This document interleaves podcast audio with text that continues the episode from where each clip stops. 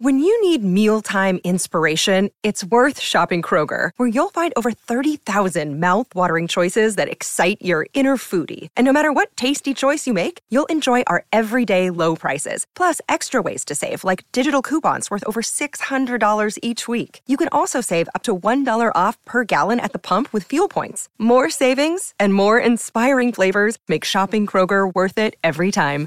Kroger, fresh for everyone. Fuel restrictions apply. Hey, I'm Brian Hiatt, and this is Rolling Stone Music Now. So, the definitive lineup of Blink 182 is back. Mark Hoppus and Travis Barker have reunited with guitarist and vocalist Tom DeLonge. They've announced a huge tour, an album next year, and there's a new single out right now. In a minute, I'm going to be talking with Andy Green about all of that and the whole story of Blink 182. Tom's substitute in the band for the last few years was Matt Skiba of the band Alkaline Trio, and Tom just released a note he sent to Matt. Hi Matt, Tom DeLonge here. I wanted to take a minute and say thank you for all that you've done to keep the band alive and thriving in my absence. I think you are enormously talented. I still love to listen to your band to this day. You have always been so kind to me. Not only in the press, but also to others. I really noticed. Emotions between the three of us and Blink have always been complicated.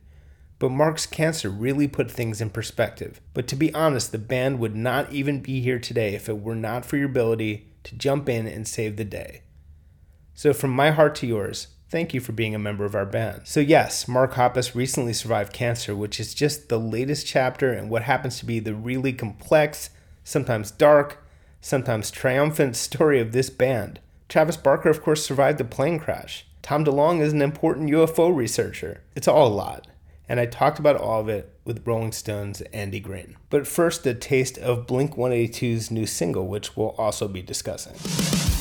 I ain't that cool, a little fucked in the head. They'll be hanging me quick when I'm back from the dead. The so, Tom DeLonge is back in Blink 182 for the first time since 2015, but it feels like a lot longer. The world is very excited. And there is a new Blink 182 song. It's the first Blink 182 song with Tom in a decade. It has the somewhat unfortunate but very Blink 182 title of Edging, and it is certainly a back to basics Blink 182 song. What do you make of it? I was impressed by it. I think it took me a few listens to really get into it. I think it works. It's the classic sound, it's sort of the early aught sound they had it's a good way to bring everything back because they both sing on it, which is sort of rare. It's a rare Blink song that has prominent vocals that are for both Tom and for Mark. It's sort of a nice reboot of the group, and I think it bodes well for the album. It's a little basic, but maybe that's what is needed right now. It does feel very rebooty. It's funny because Blink 182, of course, technically had a song as recently as 2020.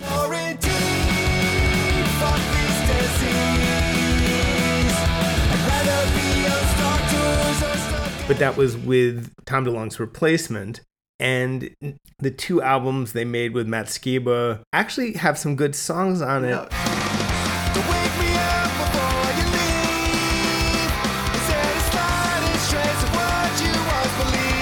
But no one was really accepting that as Blink 182 no, was the problem. It was plus 44 and the Alkaline Trio guy it wasn't really Blink, I think, and I'm sure all that stuff now will be erased from history, but they could call it Blink, but if Tom's not there, it's not really Blink. There may be songs on those two albums that if they had released and said, "Here, it's the new song with Tom DeLonge," he doesn't sing on it, but he's playing it, people would be like, "This is awesome! They're back." Psychologically, no one's willing to give it credence. So yeah. They're back with this song, and, and it, it is a very simple melodic pop punk song. It's more basic Blink 182, even on their 2003 self titled album they were experimenting way more than this. This is a return to pre 2003 right. Blink 182. Which is the most popular Blink. That when people think about Blink, the sound in their head is from Enema of the State and it's from Take Off Your Pants and Jacket. It's those two albums that define their legacy in a big way. And they've resisted that sound for a very long time and this is kind of back to it. What's funny is when we had Joe Trohman from Fall Out Boy on the podcast the other week, this is sort of exactly what he's begging Fall Out Boy to do. It's a tricky thing if you try and go back to a classic sound in a conscious way. it almost never works. I think for U2 it worked, but that wasn't totally like Joshua Tree when they did Beautiful Day. And lots of bands that are like, it's back to basics, guys. It's almost worse than the experimentation. you know, I think this could be a exception, but it it could be misleading. I imagine the album is going to be a lot more complicated than this song, and this is just kind of the first dose of it they're giving fans to get them psyched. As we'll talk about extensively, Tom DeLonge's whole thing supposedly was that he was kind of embarrassed by Blink 182. He was very interested in his UFO research and his very bombastic band, Angels and Airwaves. And so he has a tweet. It's quote tweeting another tweet. It was it showed a bunch of uh, UFOs basically destroying the planet, and the caption is "Aliens." While Tom DeLonge is busy with Blink 182 again, and he quote tweeted it and said, "I'll protect Earth with dick jokes. And then he did at Blink 182. So it suggests a man who's chastened and lighthearted and ready to return to where he belongs, yeah, maybe. That, that you can just fight your fate for so long. At a certain point, it's easier to just to just give into it. Be who you are meant to be. Be the person the public loves. Just count the money and just surrender to the ease of being the old Tom DeLonge again, which I think is great. Though I was reading the fan forum and a bunch of fans they were bitching about him singing in his Angels and Airwaves voice, and what they mean is him singing in his current day singing voice and not his singing voice that he had in his early twenties, which is kind of crazy. If you're trying to recreate the thing, people are going to point out places where they you didn't quite recreate it. I guess that is the problem. Yeah, and what's cool about him in Blink is it forces him to paint with a very limited palette. It's just drum, guitar, bass. He can't do the Angels uh, and Airwaves thing. He's forced to play in a stripped down combo. I think he works better in a smaller combo. People are reacting on TikTok and other social media as if this is the band's first reunion since like 2003. It's really interesting. Yeah, it's a weird thing. It's only been eight years or whatever since he was in the band. But in that interim, they made two records with somebody else. They toured a lot. It was this incomplete thing. It was very unfulfilling in a lot of ways for fans. This kind of thing that so they've been praying to see this moment for a pretty long time, and so people are just ecstatic. Even, though you're right, it has not been that long. I guess the best analogy, the closest analogy, is probably the Chili Peppers where a member was in and out. The band kept going, but yet people basically act like the clock is reset every time. It's it's huge news. Right. The the Chili's went from playing arenas that weren't totally full to stadiums all over the country from just bringing back a guitar player. You know, he didn't sing the songs or anything, and the replacement he played the parts like quite well. But there's something there's an emotional connection to seeing a full lineup on stage back together again it's the puzzle is complete, and for the fans, it's just much more satisfying. There's a really funny part in Travis Barker's book where he tries to Travis being, of course, the drummer of Blink 182, where he tries to convince you, the reader, that when they played their first shows with Matt Skiba, these warm up shows, that people in the crowd were shouting Skiba, Skiba. They were so happy, supposedly, that a founding member of the band who uh, shares lead vocals was not in the band. They were just, the crowds just yeah. couldn't get over their excitement. It's the classic story that when bands hire a replacement singer, they say, Oh, this is better than before. This is the best thing that's ever happened to us. We love this guy. He's our brother. Our new songs with him are so meaningful to us. We've never been happier. Then the second that person leaves, they erase that from history. He's never referenced again. They took the albums off Spotify, off their website. It never happened. the weird thing is when I talked to Travis Barker last year, he said there were basically there were two Blink 182 projects in the works with Skiba. There was one that was like all these rappers, like I don't know, Lil Wayne and stuff, the quote unquote modern hip hop influenced thing that Barker wants, and then maybe a classic Blink 182 album, all this with Skiba. I would imagine, just as with the Chili Peppers, who were working on music with uh, their replacement guitarist Klinghoffer, that all this stuff has been scrapped. Maybe. Oh, yeah. Yeah. and probably erased off hard drives and their, and their memories. They were like Men in Black style erase that even happened. That what happened, you know, a we, couple years ago, they did a big Blink summer tour of amphitheaters with Wayne. Uh, and the ticket sales were so abysmal that a week before it started, they announced they're doing Enema of the State straight through. It was like this desperate ploy. Another classic And- move. Yeah. And I still went on Ticketmaster. There was just oceans of blue dots of unsold tickets. Wayne tried to quit the tour a few weeks in and was told he couldn't quit. He was like there against his will. It was just such a fiasco and a low point that Tom's return was just inevitable. They couldn't keep doing this. I think it's a few things. I think that their core audience is at an even better age for nostalgia now than they were in 2009 or so when they first reunited. It also was too sort of too soon to be a It was blockbuster reunion. That nostalgia takes time to sink in, and he'd just been gone like five years at that point. You have to be really in your mid 30s ish to get super nostalgic. I think about the new kids on the block that if they had reformed in 2001 or something, it wouldn't have worked. Their fans were still young, they were living their lives. When they reformed in 2008, it was perfect timing back in arenas. You, you have to time it right. Yeah, I'm sure Blink fans are going to really appreciate that comparison. But I, I'm not saying no, they're saying. very different bands. I love Blink. Uh, New Kids Are a Shitty Boy band. It's totally different. And now, why are you disparaging New Kids on the Block? Because they're not good. okay, they don't make good music. I will say it publicly. Okay. But basically, it does feel, for a number of reasons, like Tom DeLonge. It feels like Tom is probably back in a more real way this time. It just feels that way. I think it's because once you leave this many times and then come back, it feels like maybe you're Yeah. committed this time. No. Yeah, that in 2011, I spent the day at their show. I I was with the whole band for hours backstage, and I go to Tom's dressing room. He's wearing a Angels and Airwaves hat, a Angels and Airwaves shirt. He had an Angels and Airwaves sticker on his laptop and was working on new Angels and Airwaves songs in his dressing room before the Blink show. And it was so funny, and it was very clear from what he even said to me that Angels and Airwaves is his passion, it's his heart. Blink was just his ATM. It was a way to make lots of money. But for him to go back and pretend to be 15 and go on stage and make dick jokes and sing these old songs again, yeah, that his heart was not in it. You could watch those old videos. He's singing the songs, but his eyes show just boredom and just almost hostility. And I will say they they did make in 2011 a record, a whole album with Tom DeLonge.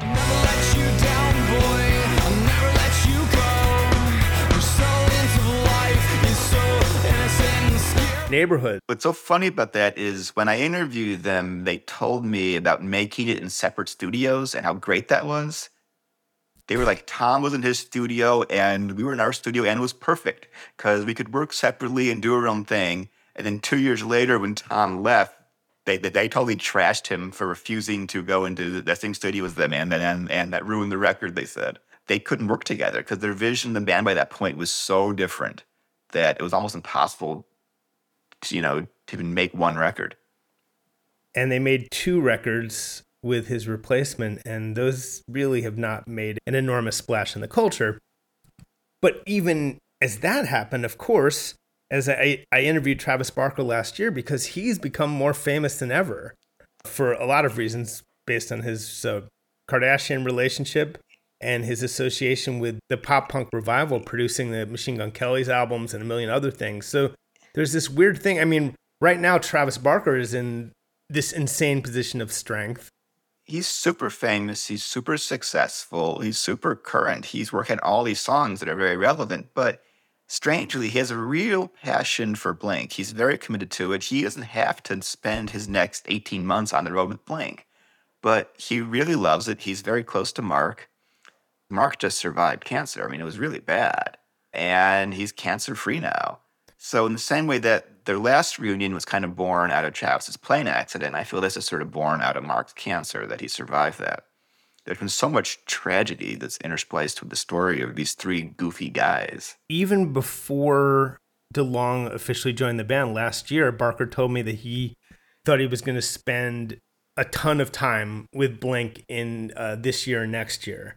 And he also told me that he he kind of telegraphed this because he said that he and Mark were back on friendly terms with Tom DeLonge. Yeah. That was not something that happened often, so that kind of I'm sure I'm sure when Skiba heard that he he started you know looking for other work. Well, and they played a couple of like COVID era streams that were without Skiba. so it looked really fraught for poor Matt Skiba for a while there. And Hoppus is apparently writing a book about his cancer survival and about his whole life. So it's going to be a moment for Blink 182. So I thought we'd go back and sort of tell the story of the band a little bit and of their strife because it's a actually a really interesting story that should be told in longer form, whatever that may be. Hoppus and DeLonge were together way before Travis Barker. Yeah, it's basically two teenage buddies from San Diego that loved punk music and skateboarding. And when they were 15, they were locked in together. They were true best friends. They loved the same kind of music. And they made a bunch of these early songs and these early albums. It was very under the radar.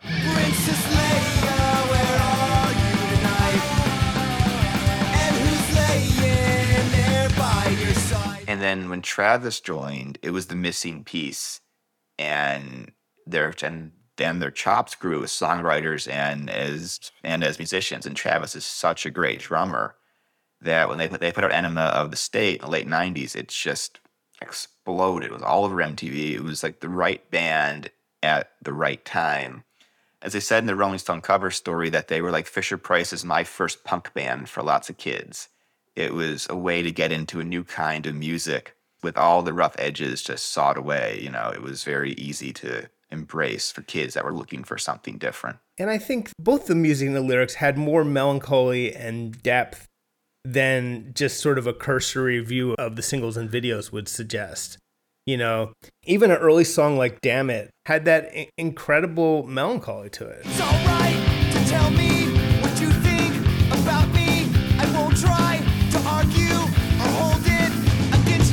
Yeah, then there's Adam's song.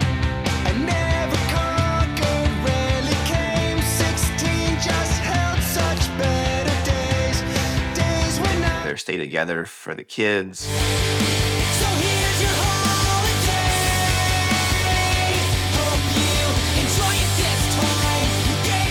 there's a lot of deep stuff in there that I think teenagers they connected to in, in addition to all of the dick jokes and all of the goofiness that's in the band.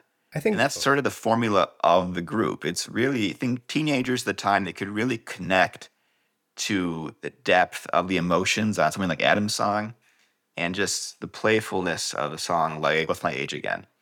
There's a, a great duality to what they did.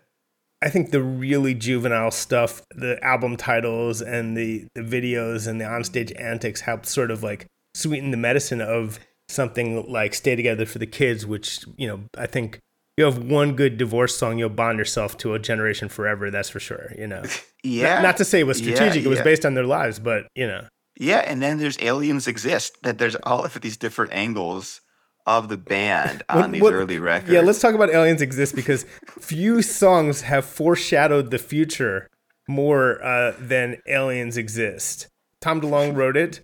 And at the time, it's it's one of those things where you could just dismiss as oh, like what a fun song, but it, it turned out to presage his passionate commitment to the cause yeah. of proving that UFOs are real, which ended up involving a lot of his time and money and is locked into the themes of his breakaway band Angels and Airwaves, but he also became like a key force behind UFO research. Yeah, and a bunch of these emails that came out that his name is in a ton of them, and even sort of the WikiLeaks emails, whatever that came out, he's extremely involved in this UFO stuff. And there's and you know, I don't believe he's proved anything, but plenty of US of these UFO enthusiasts, they see him as their leader.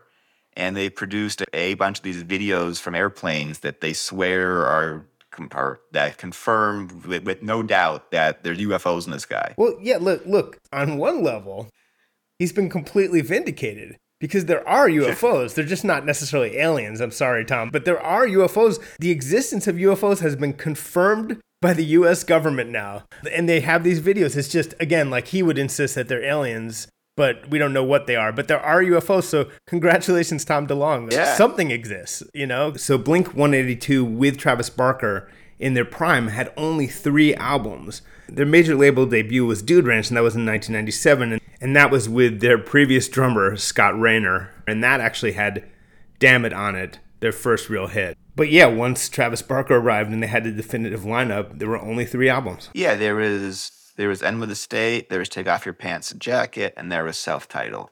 And in the story of these few years, you see Tom so quickly wanting to break away from Blink, wanting to break away from the pop punk sound. He formed Boxcar Racer, which was a post punk group. This vacation's useless, these white pills aren't kind. I've given a lot of thought on this 13 hour That was with Travis very early. He felt the straitjacket of Blink extremely early when he was in his mid 20s. And Mark was very upset by it because, you know, it was a spin off group with two thirds of the band that after making albums, they were touring. Yeah, and in Travis's book, he was like, you know, only like later did I realize, like, wow, it looked kind of like two guys from the band were going off and forming a another band without the third guy. It's like looked like, like that's yeah, what you were it would doing. be like if Stewart Copeland and Sting started a group together in 1980 or something. It well, sure. It's also it's also by the way what's happening with Radiohead right now with the smile. Yeah, exactly. So that was a big problem. And then when Tom came back, the music changed. It wasn't as accessible. It wasn't as successful.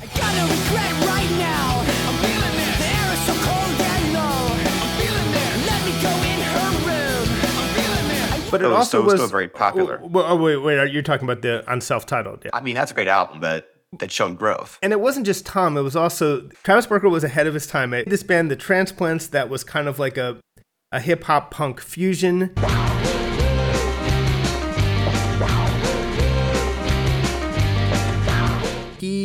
Loved hip hop. The other guys, especially Tom, had no interest in that whatsoever. No, Tom, he liked groups like U2 and Muse and stuff. Big stadium rock style sounds is what he likes. Mark is like an old school Blink fan that's a member of Blink. He wants Enema of the State forever. So you have three very different visions for this group, which made it very hard to carry on.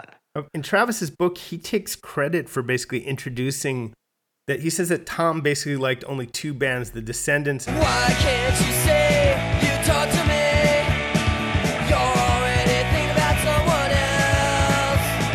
else. and Propaganda. Say not all cops, say not all men. Yeah, you insist it's only 99%. There's nothing new and that he introduced him to all his music, so he kind of like built his own downfall into this. But Travis's electronic and hip hop thing is not to be underestimated as another factor because if you listen to self-titled, they're already putting in like you know electronic beats and hip hop stuff and stuff. I mean, and, and the other thing is, is it was at that point 2003, and the writing was on the wall for traditional rock, and that was the other thing. So Travis Yeah. again was living in the future. It was smart and it worked briefly. A song like Feeling This is great. It was Blink moving into the future. It just couldn't continue because when you have three visions of the group that are that different, and Tom was so determined to do something else. the important thing in these books and uh, is to sometimes read between the lines. He he mentions sort of in passing that maybe the uh, reality TV cameras for Travis's show Meet the Barkers might have been somewhat irritating to the band, and that and it was actually it was Mark who quit the band.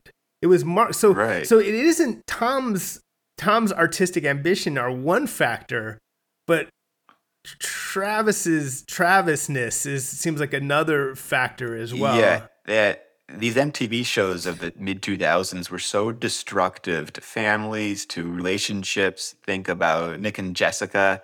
You think about the Osbourne kids becoming drug addicts. You think about the Hogan family imploding. These it was these reality shows were so destructive. It's so intrusive to have cameras around all the time and make your real life into a soap opera for MTV. It's just crazy.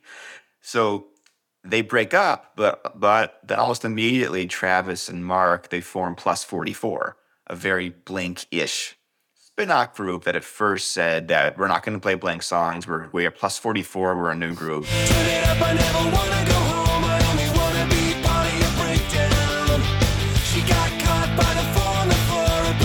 Then after a year, they're playing the Blink hits, of course. But you know, yeah, it wasn't satisfying because people don't want Plus 44. They want Blink 92. You know, it's kind of absurd.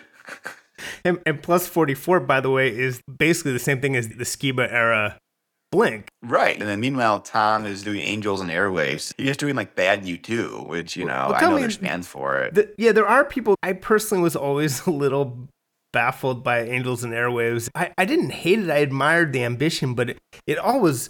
I mean, I think what was more peculiar than the music, because I understand the the sort of urge to do, you know, this anthemic giant rock. You know, totally understand that, but there was some very bizarre conceptual stuff that seemed to relate to the alien stuff.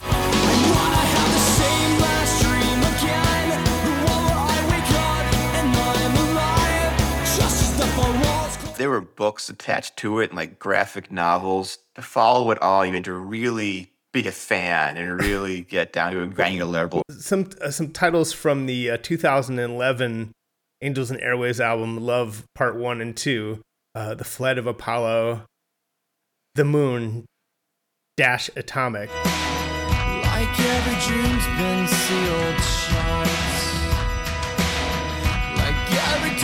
closed. Moon is my witness, the revelator. Behold a pale horse. I am the first and last. The crowd, the noise, the change of the guard. It's such a strange celebration, kids. Very far away from this suburban angst of of, uh, of Blink, Right. And very pretentious, And it- honestly. And if you're playing songs that are like that, built for arenas, but in like a club, it's just awkward. From my estimation, it didn't work. I know that they have a cult following and they're popular. I don't want to shit on them, but most Blink fans did not enjoy it, and most and most Blink fans were not totally pleased by Plus 44. Another day is here, and you're ready for it. What to wear? Check. Breakfast, lunch, and dinner? Check. Planning for what's next and how to save for it? That's where Bank of America can help. For your financial to dos, Bank of America has experts ready to help get you closer to your goals. Get started at one of our local financial centers or 24-7 in our mobile banking app. Find a location near you at bankofamerica.com slash talk to us. What would you like the power to do? Mobile banking requires downloading the app and is only available for select devices. Message and data rates may apply. Bank of America and a member FDIC. What's up, everyone? It's Reality Steve, your number one source for all things Bachelor Nation and reality TV. Every day, I'm giving you the behind the scenes juice and your info on all your Bachelor Nation stories and also interviewing some of your favorite reality stars. My name has been synonymous with spoilers, but I'm so much more than that. Give me a listen. The Reality Steve Podcast, part of the Believe Network. Just search B L E A V on YouTube or wherever you listen. Um, and then, but they weren't speaking, and the group seemed it seemed truly over. Then in 2008 was this horrible plane accident. That the fact Travis is, is even alive after that is an absolute miracle. You don't survive a plane crash. It was only DJ AM and Travis survived the pilot and their assistant, and everybody else in the plane died on impact or died soon after. Uh, Travis was covered in significant burns. He was extremely injured. And it was while he was recovering is when Tom came to visit him and Mark came and they decided to put the band back together. But Travis was still deep in the throes of PTSD and he wouldn't fly an airplane for at least a decade or so. in his book, like kind of horrifyingly, he talks about how he was uh he was scared of flying before that because it's Travis, this colorful tattooed punk rock guy. I think people can't quite get their heads around the sheer horror of what No, this he- guy experienced. the, the plane crashed and then he runs out of the wreckage totally doused in flames. I mean, it's just the most awful thing anybody can experience. And DJ AM died of a drug overdose just not long afterwards. So Travis is the sole survivor of this flight. And when he recovered, the band reunited and they toured. And it, it was very successful. But as I was saying, Tom's heart was not totally into it and it imploded a few years later. Mark and Travis gave an interview to Rolling Stone's Jason Newman where they're basically like, like to summarize, fuck Tom DeLonge. I think would be that's where they said he was ashamed of the band and everything, and it was just an ATM to him. And which he then posted a Facebook message basically being like, it's not true. You know, I have a lot of ideas for the band. They don't want to agree with me, and, and just so you know, and Yeah. then then Well- then quits. he quits and whenever they would announce a tour it's he would hint online he was still in the band that he was coming back and it almost seemed designed to tank those tours because why go see those tours if if you can just wait and have tom back I mean, I'm, I'm sure he was pissed off that they carried on with somebody else. Well, there was some indication that there were some legal issues about continuing on as Blink without him. Like Travis said, everyone was just shouting Skiba, Skiba, Skiba. I mean, people could not have been happier. That at least that's what he said in his book. I don't know. of course, Yeah. it's like who wants Slash when there's Buckethead on stage, right? It's even better to have Buckethead. That's a cooler Yeah, hat, have a KFC thing than a top hat. Yeah. New and improved now with Bucket, right? Yes.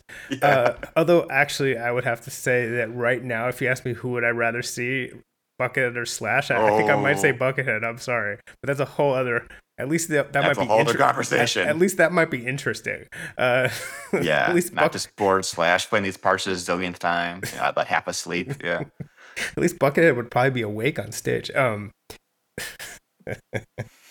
Ooh. Don't know if I'll leave that in. We'll see.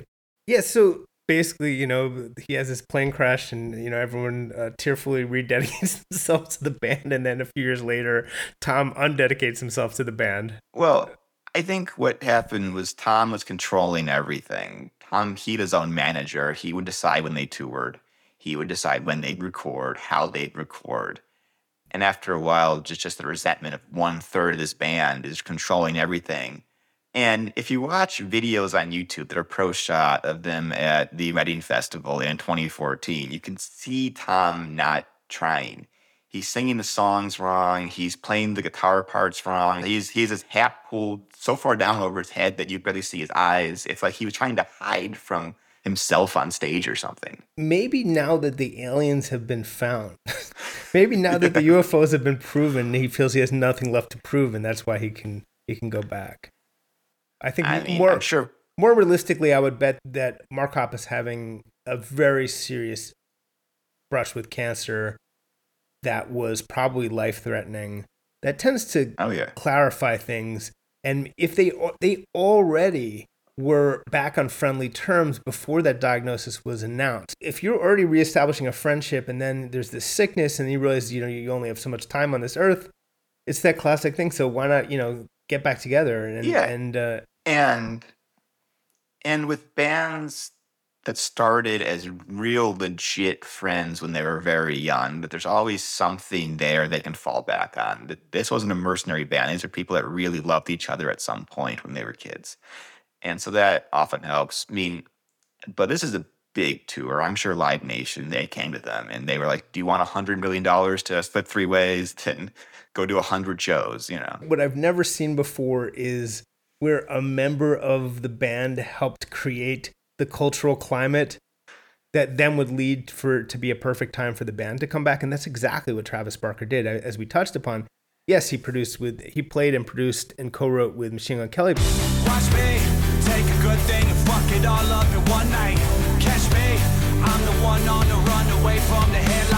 but also a whole lot of other people uh, Willow I don't fucking know if it's a lie or it's a fact. All your little fake friends will sell your secrets for some cash. Smile in my face, then put your cig out on my back. If you ever see and he's also you know not with necessarily a ton of success but is signing all these tiktok stars to his label he is right in the thick of things he helped bring back pop Yeah. punk in the mainstream but this is as you know I, I, anyone who's been listening to this podcast knows that or just to the radio knows that you know guitars are back on the radio pop punk is back and so and it's really not the pop punk of green day it's the pop punk of blink 182 Yeah, they're the forefathers of this.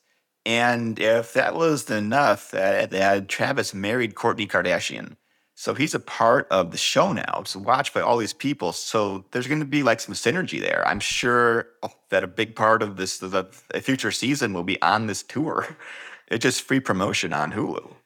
I mean, someone like the late Juice WRLD, Love Blink 182, their influence is everywhere. I was listening to their discography and thinking what it was like to be Billie Joe Armstrong, hearing their, their first couple albums on a major label. And just when he was kind of feeling like he needed to evolve and he didn't want to be a young punk anymore, here comes these young punks who Yeah. definitely wanted to be young punks. To where it's an amazing thing. Then in 2002, at a low point of Green Day, they toured together, but Blink closed out every single show. So Green Day was opening up for the band, for a, a band that really followed it in their wake in so many ways. I think that tour was probably the real secret origin of American Idiot. It's like I we Right. cannot we this is this is intolerable. we got to either go for it or, or disappear. Yeah, and then Green Day surpassed them for quite a while. For years and years and years and years were the bigger band, but right now on the cultural radar, Blink is a bigger deal.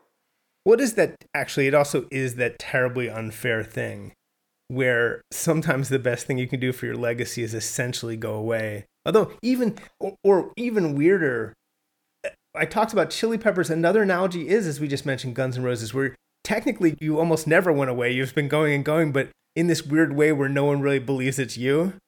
so you're cashing the paycheck, yeah, no, but like if you reunite, it's a reboot. They had Guns N' Roses in 2015 where were playing Vegas residencies at theaters. They were playing Hammerstein Ballroom type places. They were out of arenas. They had over toured. It was just Axl. It would be the same show year after year after year with a rotating crew of Bumblefoots and all these guys. And even when Duff came back for a tour, it was no big deal. You bring in Slash, suddenly the whole past 20 years didn't happen.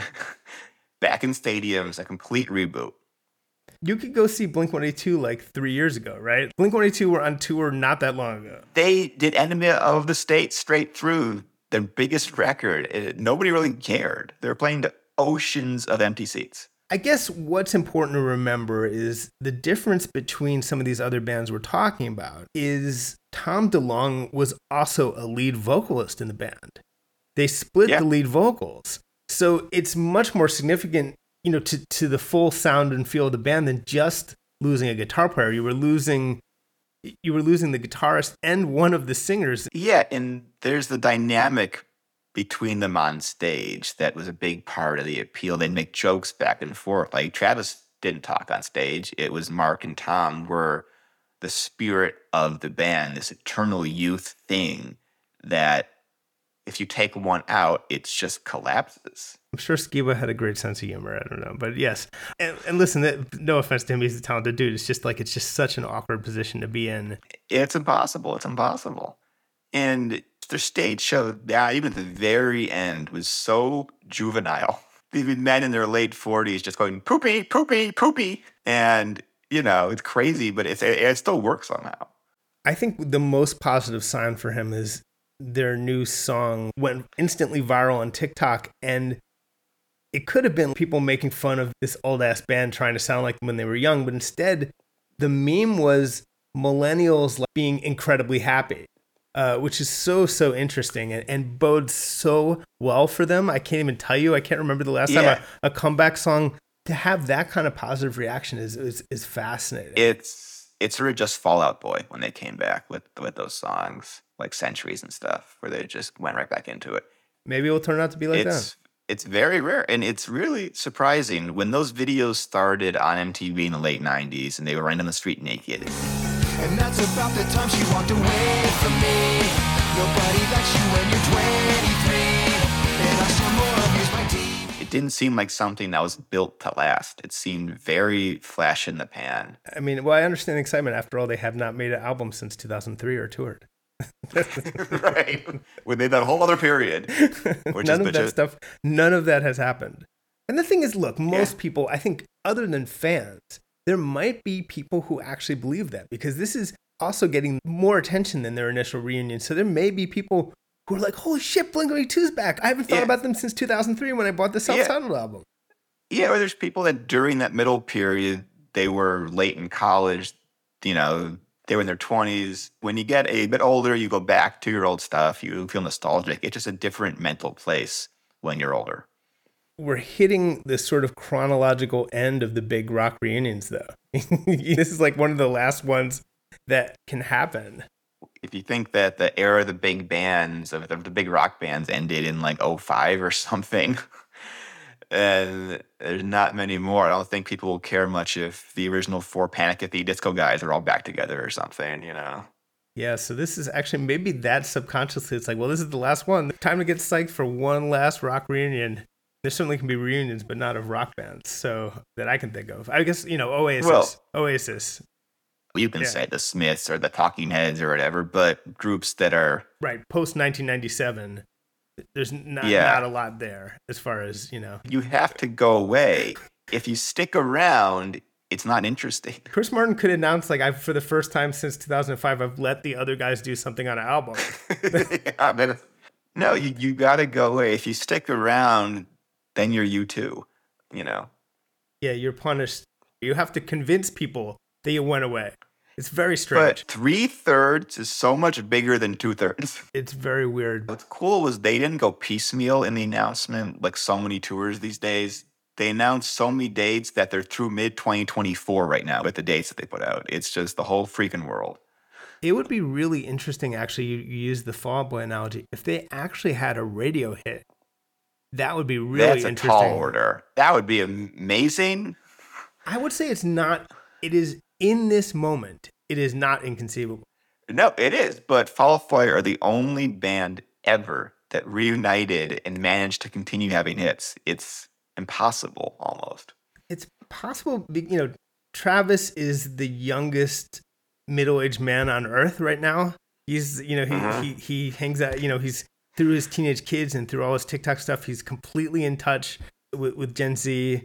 There's just always a lingering issue of Tom doesn't really want to be doing this.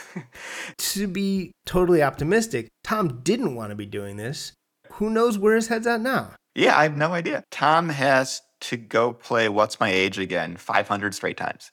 I worry after 50 of those, he's going to start to crack. I hope that he's ready for this. Leaving a third time would kind of be unprecedented for uh, for DeLonge. Even I think he can do it. even Frusciante has yet to leave a third time. Give him a couple years. Well, it also may not be like it may be that this is going to be a two year thing, and You- then you know either way. I think I think that Rick Wakeman, I think he's quit yes at least five different times. this is putting this all together is sort of one of the great not fully told stories in rock history. It's an absolutely wild ups and down story. Well, it's a rare thing where all three members of a band or all members of a band are very compelling, have their own interesting things happening and very distinct storylines. I mean, it's sort of remarkable. All three have so much going on in such different ways. the breaking off and forming separate bands with each other is extremely funny. They're ultimately, I think, properly rated by people of a certain generation, but they definitely were a bit underrated Well, as the band that's seen as sort of like the thing that's for kids. Green Day with Dookie were initially kind of seen as kid stuff. It's just their fans were so young. And then, but just the way it works is then Green Day becomes the, the grown up band and, and Blink becomes the kids band. When Blink started and I was in high school, my entire reaction was just this is just shitty juvenile Green Day. I hated it. I I didn't get it until years later, but there's so much of what they did is built on Green Day in some ways. It's a generational gap thing, but you know, you were just you were just slightly a micro generation too like old for it. 17 or 18, and I was just like, "Fuck this!" I didn't want anything to do with it. It, it took me It's- years. It's easy to forget that, especially years ago, maybe less so now. There could be music that 17 and 18 year old and 19 year olds hated and 13 year olds loved. Yeah, Uh, that that It's the, a- the micro micro generational difference it's a huge difference. thing. When Green Day started, I was in seventh grade. I was like, "Fuck yeah!" When Blink started, I was like, a, I was like a junior in high school. I was like, "Fuck no!" You know, it was just my brain had closed or something. People kind of look down on the kids band, but those kids grow up and either become artists or get into positions of cultural authority, and suddenly Blink One Eighty Two is the most influential band that ever lived. That's just how it goes. Yeah, it's a very unlikely thing, but the biggest 90s band on the road next year is going to be Blink. You know, and you would not have thought that in the year 2000. It just sort of happened. Andy, thank you for joining me. Of course, it was my pleasure. And that's our episode for today. Rolling Stone Music Now will be back next week at the latest. We- We've had some bonus episodes lately. But in the meantime, subscribe to Rolling Stone Music Now, wherever you get your podcasts. Download us wherever you get your podcasts. And maybe leave us five stars on Apple Podcasts and Spotify. That's always appreciated. But as always, thanks for listening, and we will see you next week.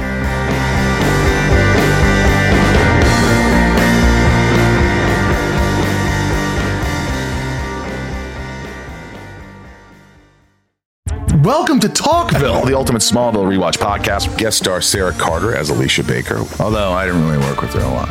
But Tom did, and they had some real big smoochy scenes. Yeah. Can we talk about that? Could there be any more sex? What was a three page makeout scene that just kept going? Good Lord. We get it. They have chemistry. Jump in now or catch up on any of the past seasons of Talkville on YouTube or wherever you listen.